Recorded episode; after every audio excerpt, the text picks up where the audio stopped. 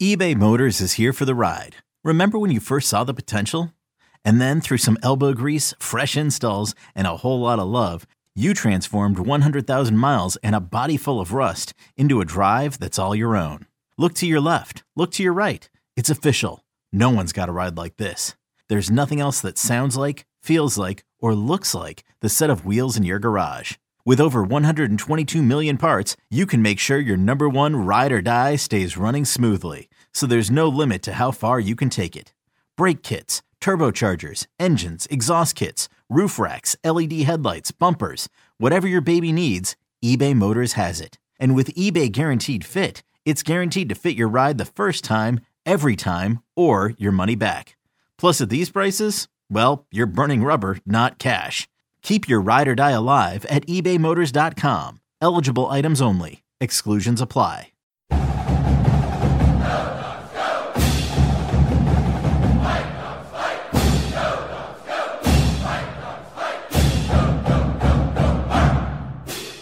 This is Chris Fetters of Dawgman.com, and I'm here with the head of hoops, Mr. Aaron Beach, and we are here at the Kraken Iceplex. This is kind of middle ground for us, me being in Ballard and you in Lynnwood.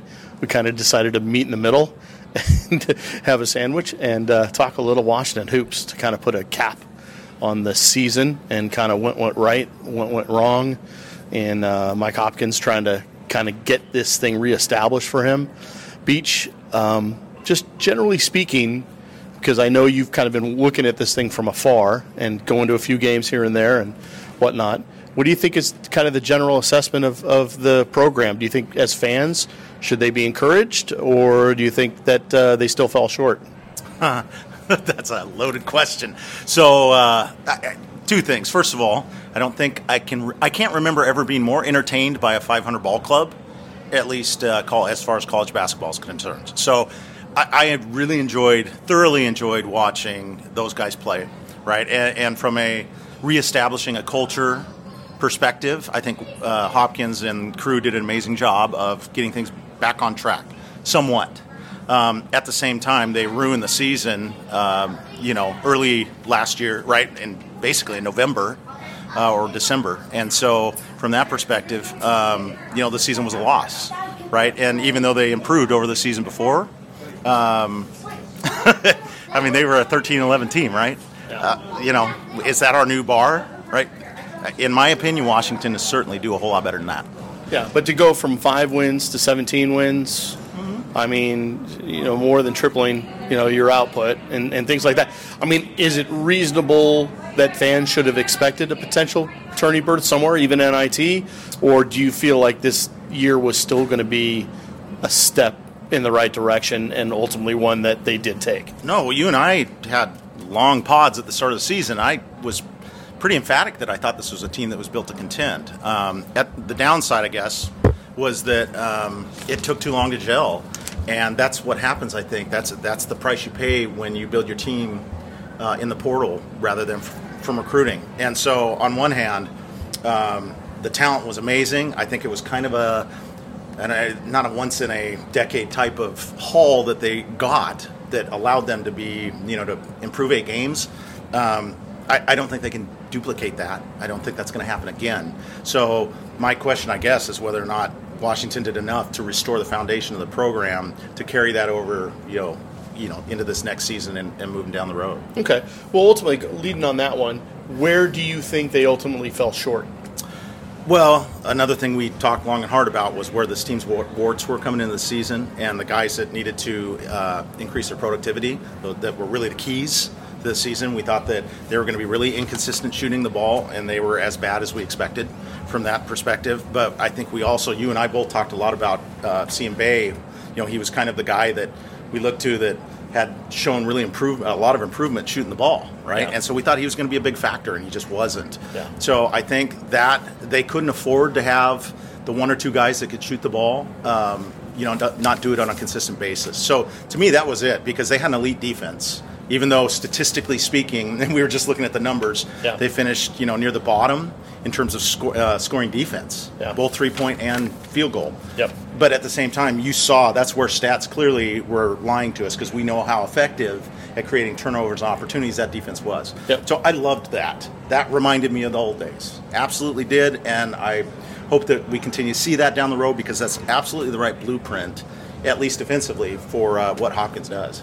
Yeah, and you mentioned a guy like Jamal Bey. He goes from leading the league in, in three point percentage last year, shot 29 or 28 percent in league this year. Yep. I mean, that's you know when you when you need a guy to step up, and and the exact opposite happens. Yep. You know, it's almost in some ways they were able to succeed in spite of some of the players really struggling or just not being able to reach their potential. Um, let's talk about some of the reasons why you think they are really, really close to being that team that, you know, I, I, I don't know if people thought that they necessarily would have been an NIT type team, but Washington State made the NIT, and they're not that far away from Washington State. Yeah. Well, the lack of balance with Washington was ultimately what did him in. You can't you can't have Terrell Brown, who's the best player in the conference, um, you know, and, and then your next best guy is scoring 12 points a game. Then you don't have any other double, double digit scores. Right. Um, I mean, that's that's the first thing. So they were completely dominated by Terrell's brilliance. Um, they don't share the ball at all, and they're losing their best.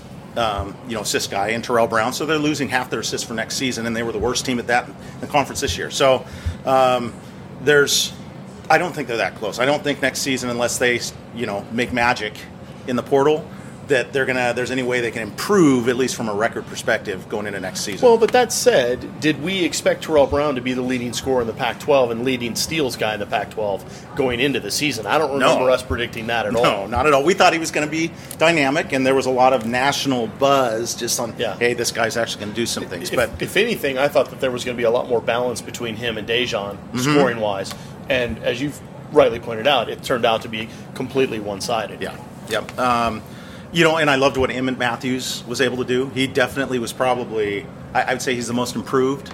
Um, we saw his his shot was consistently improving, or, or, you know, towards the end of the season. So he was knocking down three pointers and added that to his game. Um, but overall, they're just, you know, this was a team not.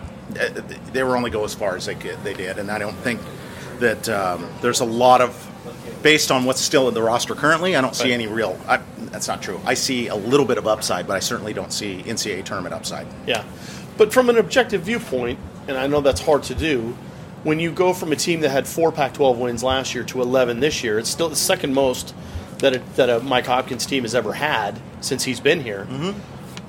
I- Is it is it still tough to say nope? There was there's there's still no light at the end of the tunnel, or can you give some optimism to fans Um, out there, Well, they didn't beat anybody who was any good, so you know, including Oregon, including Colorado? yeah, those are middling teams. They Right. certainly. I mean, they're NIT any- teams. yeah. They, they beat right. the, the three teams, the three Pac-12 teams that are in the NIT. They beat them all. Right. But, But you're right. They didn't the beat any of the teams in the NCAA tournament. They didn't beat any of them. Right. The only one that they beat that I'm aware of is South Dakota State. Yeah. And that might arguably be their best win of the entire season. Absolutely was, um, and that was when 'Cause were they look good doing it. Yeah, yep. So, uh, but at the same time, I, you know, you're losing most of your production from that team who, who did, you know, was very average ultimately. So, um, do I see light at the end of the tunnel? Currently, um, it's got to come from the portal. Uh, I like the guys that they're bringing in, but they're more long-term contributors. I think it's going to take time to develop. They're all 150 pounds, dripping wet, right? Yeah. They're little guys. They're all beam poles. Yeah. It's going to take some time just to physically mature to this point. Yeah. Uh, they need a point guard in the worst way, right? Uh, they need a veteran port, uh, point guard out of the portal because that guy's not on the roster currently at all. Right. Um, and I guess uh, they badly need a, a contributor in the post, right? They need a, a, a rim defender. And unless Roberts comes back, Right. they don't have that either. So um, they've got a lot of holes to fill. Um, you know, I, I like, well, anyway. Um, Well, I was just going to say, of, of, you, you mentioned Nate Roberts, and, and obviously there's a handful of 50 50 guys that have the chance to come back, whether you're talking about him, you're talking about Bey, talking about Riley Sorn, talking about Emmett Emmett. Matthews, who we expect to be back. Yep. But who are the most important guys that you feel need to come back in order to keep this thing going? Uh, it's definitely Emmett. I love the idea of Nate coming back, even though he's not a perfect fit. Yeah. He knows what uh, what Hopkins needs, He knows the system backwards and forwards, and he really did come on strong, right? Especially the second half of the season. It feels we saw like- improvement. Yeah, it feels like the teaching of Viking Jones is starting to really take Yep. shape for him, and that's why I'm kind of wondering if he's looking at the last couple weeks before the season ended and the tournament, and kind of wondering, man, I really made some big steps. I'm wondering what I could look like a year from now. Mm-hmm. I wonder if that's that's got to be intriguing to him. Absolutely, and this is a good. Clearly, Hopkins has a lot of trust in him. Yeah. Um, so I, bringing him back, I think, is you know definitely an answer. Right. It would be a real important part of this. The two biggest jumps that need to be made are from Cole Bajema and PJ Fuller. Yeah. So those are, if we're looking just purely from what's there right now, those are the guys that it's going to be critical for them to take big steps next year for them to have any hope of being consistently competitive. Right. Right. And I don't know what they do with Bey. I don't know if he comes back or not. Um, clearly, I think he's his ceiling is what it is, right? Yeah. I think we've established that. But he is an extremely high level defender, and you know, in Hopkins' system, that's that's very important. So I'm not discounting him coming back either and Right. playing a key role, Right. Um, as long as it's not uh, at the expense of developing somebody who has a bright future and a high ceiling within the program, you know, over the next two or three years. Right. And you mentioned the, the, the three incoming guys: Koren Johnson, Keyon Menifield, uh, Tyler Linhart. I mean, all project guys. Yeah. Although I, I think Menifield could be a guy that could come in and score, maybe like a Williams Goss or a Sahonis. Um, I don't know what you see in him necessarily, but it feels like of the three guys, he's the one that might be the most ready to try and contribute. Well, he definitely has some electric skills. Uh, he's he's a dynamic athlete, um, and can put up big numbers. At least did on the AAU circuit on the EYBL. Yeah. Um, he, I think he scored like thirty some odd, like close to forty points in the state championship game back Yeah. in Detroit. So um, there's obviously some upside there. Um, you know, can he come in and handle the other facets of the game? And um, Hopkins' really complex defensive system. Um, and, and I guess more importantly, how long does that take? Do they eliminate themselves from any kind of contention for the postseason in the first two months of the season while they're getting these guys to figure it out? Right. So that would be my bigger concern heading it the way that they constructed the team last season and how I think they're going to have to construct it again this season. Right. That's my concern. Right, because I think we're in kind of an agreement that the non-conference is where they lost any Yeah. possibility. It was over. It was over before You it ever You can't lose to Northern Illinois and Grand Canyon and some of these other teams um, to be able to do that. Now, you know, you lose to a Wyoming, for instance, but Wyoming's in the tournament. Mm-hmm. I mean, that's you don't want to lose to those guys, and obviously, if you beat them, that's a resume builder. But uh, not having any tier one wins is, is really kind of crushing for them, and they. And that's the point. I guess the question is how quickly can you see this team hitting the ground running with the current pieces that they have, and, and what you say. Obviously, they would need a point guard. That's clearly a portal type of thing. Right now, And- you, get- your boat has no rudder currently. yeah, and, and even if Nate Roberts does come back, you would still th- assume because obviously Langston Wilson will be back, but he really is more of a stretch guy. Yeah, he is. Jackson Grant's more of Yeah, a stretch guy. thing. You know, they, it feels like they need another guy. I know. Uh, you know, Kepnang from from Oregon is a guy that people have talked a little bit about. I don't know if Kepnang's Mm-hmm. Yeah. the answer, but Yeah. a Kepnang type player, Yeah. body wise and stuff, feels like. uh, Are you in agreement? That's that's the guy that fits to me. Yeah. But is that guy available? Yeah. Right? Because that guy's probably looking at bigger schools, you know, for his future opportunities. Right? I mean, honestly, if we're Oregon to Washington, where the two programs are at right now, you're taking a pretty big step backwards. Right. Right. So I, I don't I don't feel like that's very logical. Uh, I think more likely you're looking at. I saw like a guy like Nick Lynch just hit the portal. To me, bigs are highly coveted, so that's probably the type of guy that they have access to right. um, realistically. Yeah. Well, it is. It is going to be interesting to see what kind of talks that they have with these players now, because I think that there's going to be some where they're going to be really intrigued, and then there's some where they're going to be like, "This is the requirement, and it's our way or the highway." With a couple of those guys for sure.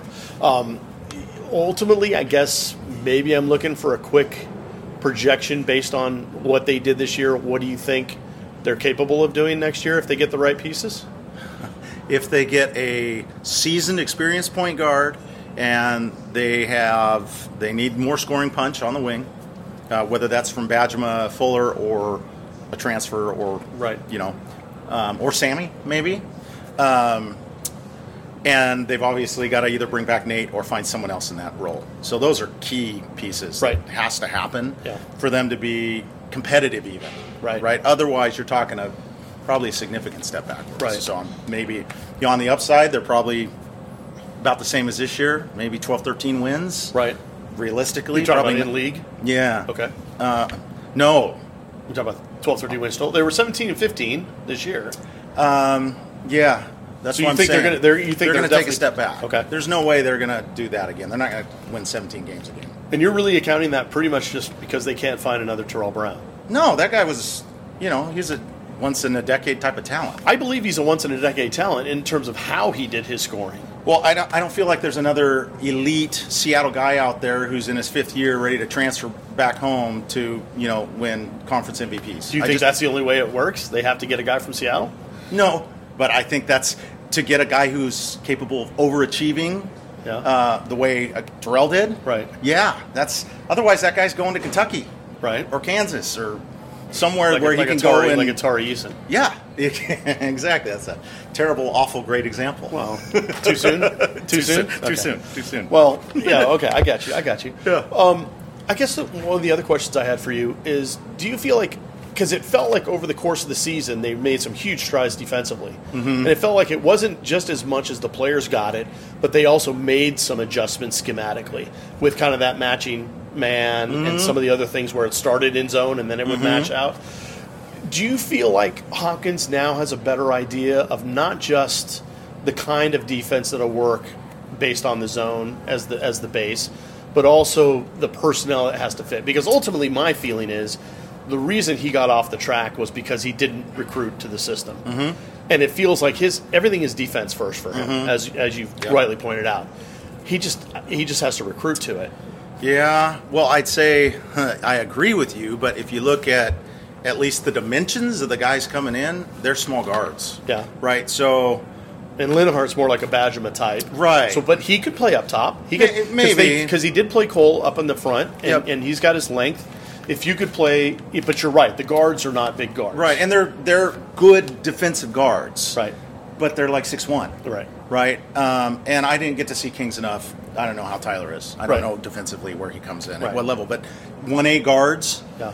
Typically, even Kispert came in and he struggled. Right. And he's not Kispert. Yeah. So, um, so yeah, I think that's expecting any of those three to come in and like even tread water at the defensive level we had last season. Impossible. Just Right. forget about it. Right. So yes, I think Hopkins has a better understanding of how this whole thing works now and the players that fit his system. Right. But I don't know that he recruited that. He did that last spring. Yeah. But I don't think this time around I don't see the same blueprint. Right. Um, and you know, I think that's probably a little bit concerning to me. Since we don't know, obviously, the futures of Bey and Roberts and some of those guys yet, we expect Sorn to probably retire or graduate and, and go on. Um, of the guys that we haven't talked about, so we've talked about Fuller and Matthews. Those guys need to step up, obviously, and be a big part of the next year's team. When we talk about guys like Jackson Grant or REB, some of these kids, who are the ones that you feel are getting a lot closer to where they need to be? Well, we didn't see either of those guys right during the season. Yeah. Um, once Jackson got COVID, that was it. So Yeah. um, we don't know what to expect. They all kind of play. All, all, all those guys are kind of fours, right? Including Langston. So um, all that upside is in the one position, Yeah. and I don't know that any of them are the answer yet. Right. Right. So that's a problem. Right. Um, because none of them's a, a clear Pac-12 starter next season. Right. For sure. It's funny because you looked at, at REB, and, and of course, everyone we were. I wrote the story on it when he first committed, and we talked about one of the reasons he wanted to come to Washington, the Pac-12, was because there were there were players at Washington State and Oregon State from the same area that were having a lot of success, like Abogidi and some of these guys, and it just it's you just don't see that necessarily with him. He doesn't. It doesn't feel like he's that kind of guy. No, Yeah. I, no, and and again, I haven't seen enough of him yet, but um, rarely are those guys instant answers, right? Right. It's probably you know this year if they get ten minutes, twelve minutes a game out of him, Yeah. great. That's probably what you're looking for, and you're looking up, you know, for him to ramp towards his junior season, probably where he can make a real impact, Yeah. and that's a lot of this roster. Well, Beach, I was hoping that we were going to give people a little bit more optimism. Dude, this, I don't know in this season-ending podcast. Well, especially the way the season ended, it just feels like it, it, it felt like the USC game was kind of a microcosm for the whole season. Mm-hmm. Like they, they, they ramped it up. They got they mm-hmm. got were kind of in a position where they could have tasted a little bit of success, and then they lost a key component. Like they lost Roberts when he fouled out, and then everything just kind of fell apart, and they didn't. They could not find a plan B mm-hmm. in order to be, you know, in order to be able to adapt and not just survive but thrive. Mm-hmm. And ultimately, I think that's kind of the difference with this group is that I think everyone loved to watch them play. I think everyone really loved how exciting they were to play at times, but they were really frustrating to watch as well, um, especially on the offensive end. Yeah. Because they couldn't find that complementary shooter to go with Terrell Brown. And that was a big part of it. It's hard to you know earn a lot of assists when your guys are shooting you know 31 percent from three. Right. So Washington really needs to you know take a fairly significant jump in that way to con- even just to compete consistently in Pac-12. You've Right. got to get into that 35 plus percent team Yeah. three point percentage, or you're not going to be a top you know upper half team in the conference consistently. And I wasn't, and, and, and maybe I'm wrong on this, but when I, you know, Hopkins has talked a lot about this. When you take those threes and he wants to see the wide open, the good looks, the ones that he doesn't mind those guys taking instead of the contested and a shot clock type stuff. And I didn't get the sense that those were the shots that were being taken. I thought the shots, by and large, that were being taken were good shots. Yep. You know, based on whether it was Brown Smart driving in thoughts. dishes. I thought the same thing. Yeah, and, and, and it's just you're right, and and that is ultimately the hardest part because I can remember a number of games at uh, Alaska Airlines Arena today, or where you had them on the verge of just getting this place to erupt, and it just never, Mm-hmm. Yeah. very rarely happened. Yep. You know, whether it was, you know, Bey had an open three, or Bajam had an open three, or Davis had an open three, or one of those guys, Emmett, or one of those guys, and it just never,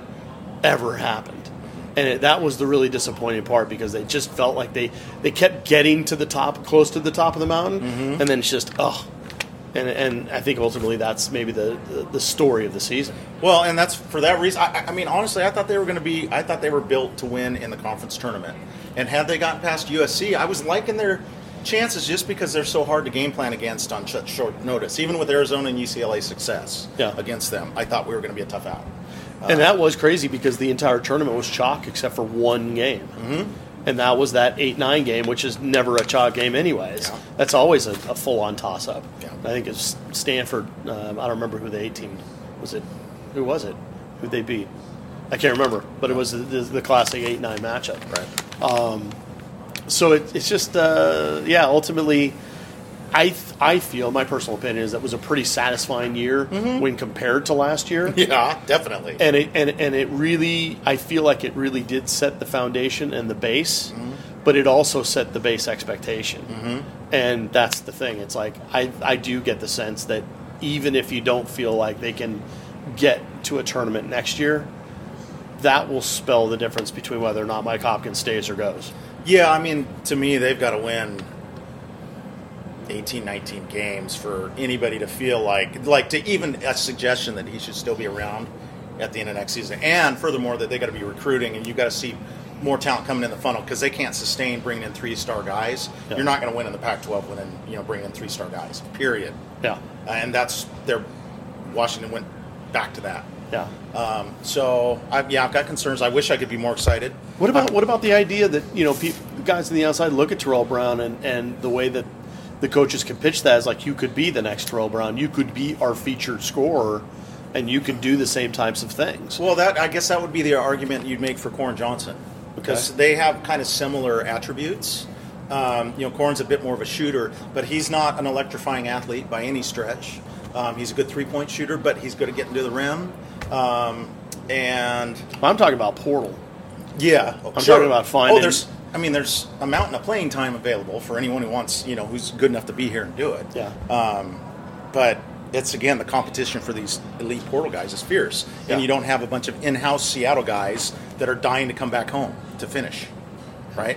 Or maybe you do. I just I Well, don't see. oh, you there. mentioned Nick Lynch is like one of the main ones that we've Yeah, already seen, Yeah, and um, and I haven't seen enough of him to know whether he's grown into a legitimate he's a tank. five. He's or- like a Sam Timmins type. so, but he's a legitimate five. Oh, for sure. He's 255 pounds, Yeah. uh, 6'11. Yeah. So he's a, he's a tank. Um, but I don't know if that even fits Hopkins. Right. I think he could play a role and do, you know, play 15 minutes a game. right. Um, and you know he's a big, strong guy. Well, you know, if he if they do play the zone predominantly, if they're Yep. going to stick with their base like they usually do, he could certainly be a rim But he's not protector. a, well, no, but he's not though. It's problem. He's Okay. not a shot blocker at all. Okay. That's not what he does. okay. Um, he's got some solid offensive skills. His feet are a little on the slow side. He can shoot a little bit. Um, but I think as a complement or a backup to Nate, that's probably a pretty good uh, you know solution. That's you know for 12 to 14 minutes a game. Okay. Probably use him. Okay. So to, to wrap this thing up, what do you you have any final thoughts? Do you do, you, do you, is there anything else that's kind of gnawing at you, or whether No, it's I- whether it's lost ex- or or, or uh, blown expectations or um, anything like that? No, where I feel I feel for Will and Quincy because I want so badly. Everyone in this town wants so badly for those guys to succeed in the roles they're in and to grow their careers. And you know, I think there are a ton of people that want to see Will ultimately, you know, at the helm at Washington, right? But I, they need to, they need su- success at this point, right?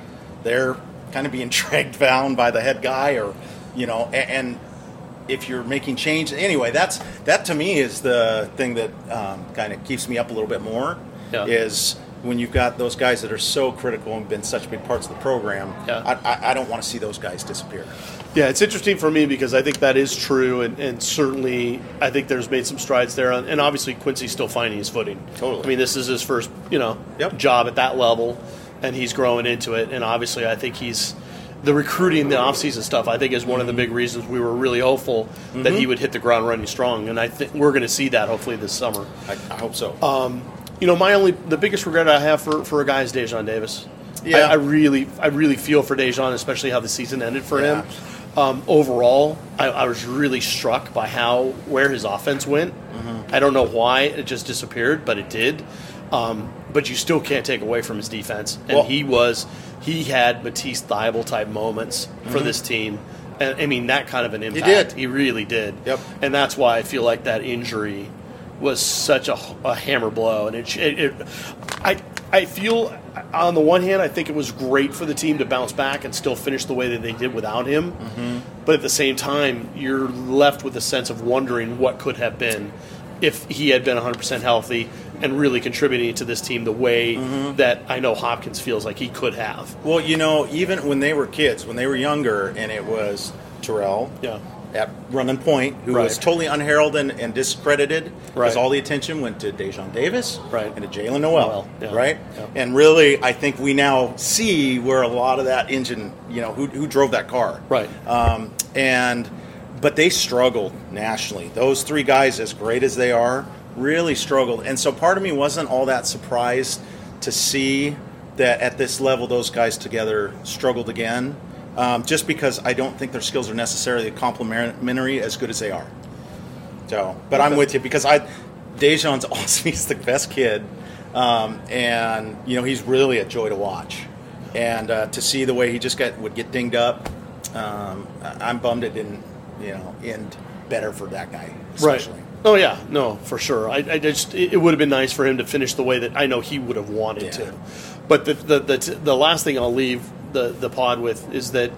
Um, according to Kim, who was down in Vegas and, and was close to these guys and really kind of followed what was going on game to game, it sounds like that this team was absolutely crushed after what happened with USC at the end. Mm-hmm. I believe it. And the locker room, it was really tough I believe it. um, because of I think of how close these guys have gotten Yeah. and how tight everyone has been, and I'm wondering how much how close they're going to hold that feeling in when it comes to when it comes Yeah. to using it as fuel Right. to push them to try to get a tournament spot, whether it's NIT or NCAA um, for next season. I'm wondering what you think about that. Well, so even if you you know looking judging by the twitters and the and, you know message boards, um, people fans really got behind the hometown guys. Yeah. and and you know and it, they played like they were inspired to play for these fans, right? So there was a very to me it was very synergistic that between fans and that specific group of guys. I don't see that same connection to next year's team, even though you got a Garfield kid coming in, which Yeah. is always a big deal. Well, you still have Emmett and PJ. You still got Emmett and PJ, but I think, I, think you had a special, you had a really special group this year, Yeah. and um, so I would love to see them sustain that momentum. But at the same time, they got to do something to get people excited again. Because if they go out and lose, you know, two of their first, you know, four games, and all of a sudden people are like, oh, the wheels are already falling off, and then you don't have a Terrell Brown to hold it all together. So So ultimately, you think that as exciting and, and as and as special as this particular group was to watch and, and, and see play, you don't think it's it's going to be enough to keep the interest going for the general fan? I just because I think they're going to take a pretty big step back. Okay, And I mean, they're not going to. I don't think there's any scenario where they're as bad as they were two years ago, right. um, which was almost disastrous for the program. Yeah. I mean, it was they made they made lemonade out of lemons. they made the of- best lemonade they could have in that let's put it this way: instead of tying for fifth, you think they're probably going to be like an eighth or ninth or something like that. Mm, I think you know they'll finish ahead of Oregon State, but uh, who's the guy? Until there's a rudder, you can't even project them. And that's the crazy thing. You got Oregon State who goes from an elite 8 Mm-hmm. to now being dead last. Yep. I mean, did anybody see that coming? I mean, that just it, it, it's funny how things can change, and and obviously we're seeing the examples of guys who go backwards like that, Mm-hmm. but we're not really. I don't know if people are talking as much about the gains that Washington made. Yeah. Well, I think because gains is relative. Like Yeah. Washington's not a. How many win? How many wins they win two years ago? They had five total Five- wins five and four wins. four conference Yeah. wins. So it, unless you're associating Washington with a five-win team, Yeah. then you know what's the difference between 12 and 17 games, right? That they're all those are losing seasons in, Okay. in the Pac-12, right? Those are not acceptable results. No program is going to be okay with 12 to 17 wins. It's not okay, and it's certainly not okay at Washington where the standard is a lot higher. So. Um, you know, I, I hope that they win double digits next year. Um, it's going to depend on who they get, probably a point guard. Okay. Well, perfect. I appreciate it, Beach. Thank you so much for your candid thoughts, as always. Yeah, sorry, I'm not more. it's okay. Hey, I asked, I asked, I asked for him. We got him, and I know fans will appreciate the unvarnished look at uh, kind of how you see the, the crystal ball for the future is. So for Aaron Beach, our head of hoops, this is Chris Fetters of Dawgman.com. Go Dogs.